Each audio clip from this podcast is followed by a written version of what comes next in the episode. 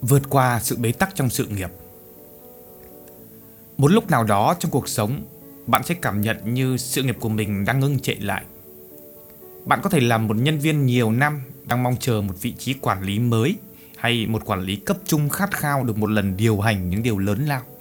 Tuy nhiên, khi bạn đặt câu hỏi với cấp trên hay phòng nhân sự thì kết quả nhận lại vẫn chỉ là câu trả lời chưa đâu, chưa phải lúc hay hãy chờ đợi. Nhưng bạn đã chờ đợi cũng đủ lâu rồi. Và sự thật thì những nỗi buồn, sự nản trí, mất tinh thần làm việc hay thậm chí nghi ngờ bản thân hoặc bạn sống vật vờ như vậy đủ lâu để công ty mất dần kiên nhẫn và bạn bị đẩy đến nơi khác. Hoặc bạn tự tìm hiểu nguyên nhân điều gì đang thực sự xảy ra và chuẩn bị cho mình những con đường mới. Trong podcast này, tôi xin chia sẻ lại với các bạn những nguyên nhân chính tại sao sự nghiệp của bạn bị ngưng trệ cũng như vài gợi ý ngắn gọn để bạn có thể thực hiện kế hoạch mới của mình. Nguyên nhân thứ nhất, ngành nghề của bạn đang bị thu hẹp. Sự nghiệp của bạn luôn mở rộng theo nhu cầu tăng trưởng của doanh nghiệp. Và nếu như ngành nghề này đang đứng yên hoặc suy thoái, điển hình như ngành hàng không, ngành du lịch thời Covid-19, chúng tạo ra hàng loạt những cái trở ngại phía trước sự nghiệp của bạn. Chúng làm cho nhân viên bị sa thải, các cơ hội nghề nghiệp bị mất đi, doanh nghiệp bạn buộc phải tái cơ cấu nhân sự và điều đó ảnh hưởng nhiều tới sự nghiệp của mà bạn đang theo tuổi. Nếu như bạn nhìn vào những doanh nghiệp gia đình, những vị trí đứng đầu chỉ được giao cho những cá nhân được chỉ định trước. Những doanh nghiệp nhà nước, khi một người muốn lên chức thì phải nhòm ngó tình hình sức khỏe của vị sếp phía trên mình. Và nếu như vị sếp này vẫn đang làm tốt công việc, chưa muốn nghỉ hưu hay muốn chuyển ngành thì có lẽ thời gian bạn lên chức bạn sẽ phải chờ đợi 5 năm, 10 năm, thậm chí 20 năm. Tất cả các loại hình doanh nghiệp này đều có một điểm chung là mong muốn sự ổn định. Họ muốn được đứng yên. Họ không cần tăng trưởng. Họ đã hài lòng. Và điều đó tạo nhiều giới hạn cho sự nghiệp của bạn khi làm việc trong loại hình doanh nghiệp này. Nếu như bạn đang ở trong một ngành nghề suy thoái hay đứng yên, có lẽ bạn phải tự ra quyết định thật dứt khoát, đánh giá thật khách quan về cơ hội nghề nghiệp của mình và sẵn sàng rời đi sau 1 đến 2 năm chờ đợi. Đôi khi, từ bỏ đúng là một quyết định sáng suốt. Nguyên nhân thứ hai, bạn nghĩ mình phải trở nên toàn diện. Nếu như bạn thuộc phong cách làm việc của những người tổng quát viên, thích làm việc đa năng, tin rằng mình cần xây dựng một năng lực cá nhân thật rộng, mỗi thứ đều biết một chút, thì điều này là một hạn chế khi phát triển sự nghiệp của bạn, đặc biệt là sự nghiệp trong những doanh nghiệp lớn. Sự thật thì đến một lúc nào đó trong một giai đoạn công ty nào đó, trong một giai đoạn của một công ty, người được thăng tiến là một người được thừa nhận là hết sức giỏi, vô cùng giỏi nhưng chỉ trong công việc mà họ đang làm và họ được đề bạt lên chức vụ cao hơn không phải vì họ là những người có năng lực giàn trải, làm được nhiều thứ mà là vì họ có đủ năng lực để giải quyết được những cái bài toán lớn. Nguyên nhân nằm ở quan niệm của bạn khi phát triển tầm nhìn bao quát. Ví dụ như là bạn là bậc thầy về tài chính đi, bạn không cần phải bỏ ra 2 năm để trực tiếp làm việc với phòng marketing để hiểu tầm quan trọng của nó trong kinh doanh. Hay bạn không cần phải lang thang khắp nơi trong doanh nghiệp để tận mắt chứng kiến tầm quan trọng của phòng ban đó bạn có thể hiểu biết một lĩnh vực khác ngoài chuyên môn của mình qua sự quan sát, sự linh cảm hay chỉ đơn giản là có người đủ tin tưởng để tựa vào, làm nhà tư vấn mỗi khi bạn cần. Tự hoàn thiện bản thân mình là tốt, nhưng đừng tự trung bình hóa bản thân mình. Ngay cả khi với Apple, khi logo của họ là một quả táo khuyết, với một thông điệp rằng hoàn hảo là thứ chúng ta hướng tới, không phải là thứ chúng ta đạt được. Hãy chấp nhận bản thân mình không hoàn hảo, không toàn diện để phát triển những điểm nhọn của mình – Vậy nên, thay vì học hỏi bằng trải nghiệm tốn thời gian và gây sao nhãng, hãy quay trở lại nơi bạn thuộc về, nơi bạn thực sự làm tốt nhất, đam mê nhất, chấp nhận bản thân mình có nhiều khuyết điểm, nhưng cũng có nhiều mũi nhọn và rồi sự nghiệp sẽ quay trở lại với bạn. Nguyên nhân thứ ba là bạn có một thái độ cư xử không tốt. Sẽ chẳng có một đội nhóm nào muốn lại gần những người luôn có suy nghĩ tiêu cực về người khác, những kẻ ghét sếp, nói xấu đồng nghiệp, coi thường khách hàng và đối tác những người luôn coi thật coi bản thân mình là hoàn hảo và công ty mới là vấn đề. Vậy bạn có phải là một trong những người này không? Cái tai hại là bạn có bạn khó ý thức hay tự nhận ra chính bản thân mình là người như vậy. Một người thực sự có tài đôi khi luôn có những điểm mù trong ý thức của họ, đặc biệt là cách cư xử với người khác. Nếu bạn có một tâm niệm rằng, bạn có một niềm tin rằng đi làm là sự chuyên nghiệp trong công việc, là hoàn thành đúng tiến độ và chất lượng, còn những mối quan hệ là thứ yếu những người hoàn thành công việc đáng được tuyên dương và những kẻ chỉ biết nói, chỉ nắm quyền là kẻ ngốc, kẻ không có năng lực thì ta cần phải thay đổi lại tư duy này. Chuyên nghiệp trong công việc là hoàn thành tốt nhiệm vụ, chuyên nghiệp trong mối quan hệ là nhìn tích cực về người khác. là bạn hiểu mỗi cá nhân ai cũng có mặt khuyết. Bạn vui vẻ chỉ nói tới những mặt được và tránh đề cập tới mặt yếu của người khác. Nó giống như việc bạn tập trung vào giải pháp hơn là vào vấn đề vậy. Khi bạn chuyên nghiệp trong mối quan hệ với người khác, bạn sẽ cũng sẽ chuyên nghiệp trong mối quan hệ với chính mình. Và điều này tạo ra nhiều niềm vui trong công trong công việc hơn cho bạn.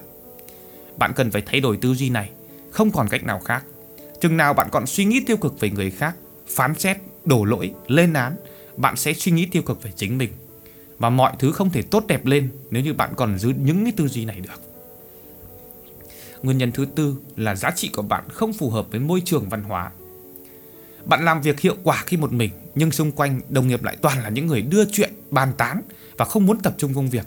Bạn cảm thấy mất tập trung và lo lắng nói ra những bí mật để đám đông kia lôi ra bàn tán.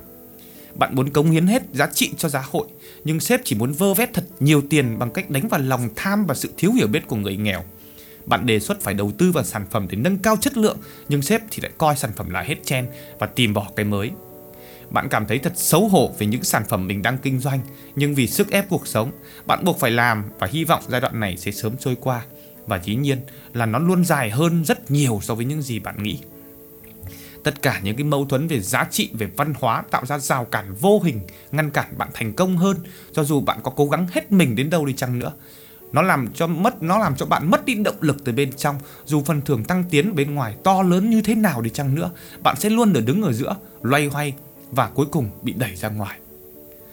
Sự thật là trong mọi ngành nghề kinh doanh, vẫn cùng một sản phẩm, cùng một thị trường, nhưng có rất nhiều doanh nghiệp lựa chọn các triết lý kinh doanh, tầm nhìn và văn hóa xây dựng khác nhau. Điều này dẫn tới những cái cá nhân, những hạt mầm phù hợp sẽ được nảy mầm và phát triển mạnh mẽ. Nhiều người đang chỉ là vô danh tiểu tốt ở một doanh nghiệp này, nhưng khi bước sang một môi trường văn hóa khác, lập tức thể hiện được bản thân, lột xác và cống hiến nhiều giá trị cho doanh nghiệp. Họ thăng tiến vù vù. Và bản thân bạn cũng vậy. Sự thật lãng phí thời gian nếu như đánh đổi cuộc sống của mình để lấy những cái thứ tạm thời. Hãy can đảm chọn những cho mình một môi trường sống thật tốt, một môi trường thực sự nhiều sức sống để mỗi sáng thức dậy bạn luôn cảm thấy có cảm hứng để làm việc. Vậy bạn nên làm gì để phá vỡ những cái thế bế tắc này? Bế tắc như một chiếc thòng lọng, ban đầu luôn mở rộng và dần dần chết lại và khó để mà chạy thoát. Vậy nên cách tốt nhất để mà tránh được bế tắc chuẩn bị cho mình một tâm hồn đẹp là chưa đủ. Bạn phải hiểu một vài điều suy nghĩ đơn giản sau khi làm việc tại doanh nghiệp. Thứ nhất, hoàn thành công việc là chưa đủ, hãy thêm giá trị, hãy sáng tạo. Nếu bạn có một nếu bạn có thể giúp sếp của mình thăng tiến, bạn sẽ được thăng tiến.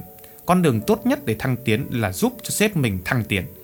Hãy chăn trở lo lắng cho công ty như chính công ty mà bạn sáng lập, sung phong làm việc khó, gạt bỏ giờ làm hành chính, thể hiện sự khao khát vươn lên để cống hiến sức mình cho doanh nghiệp.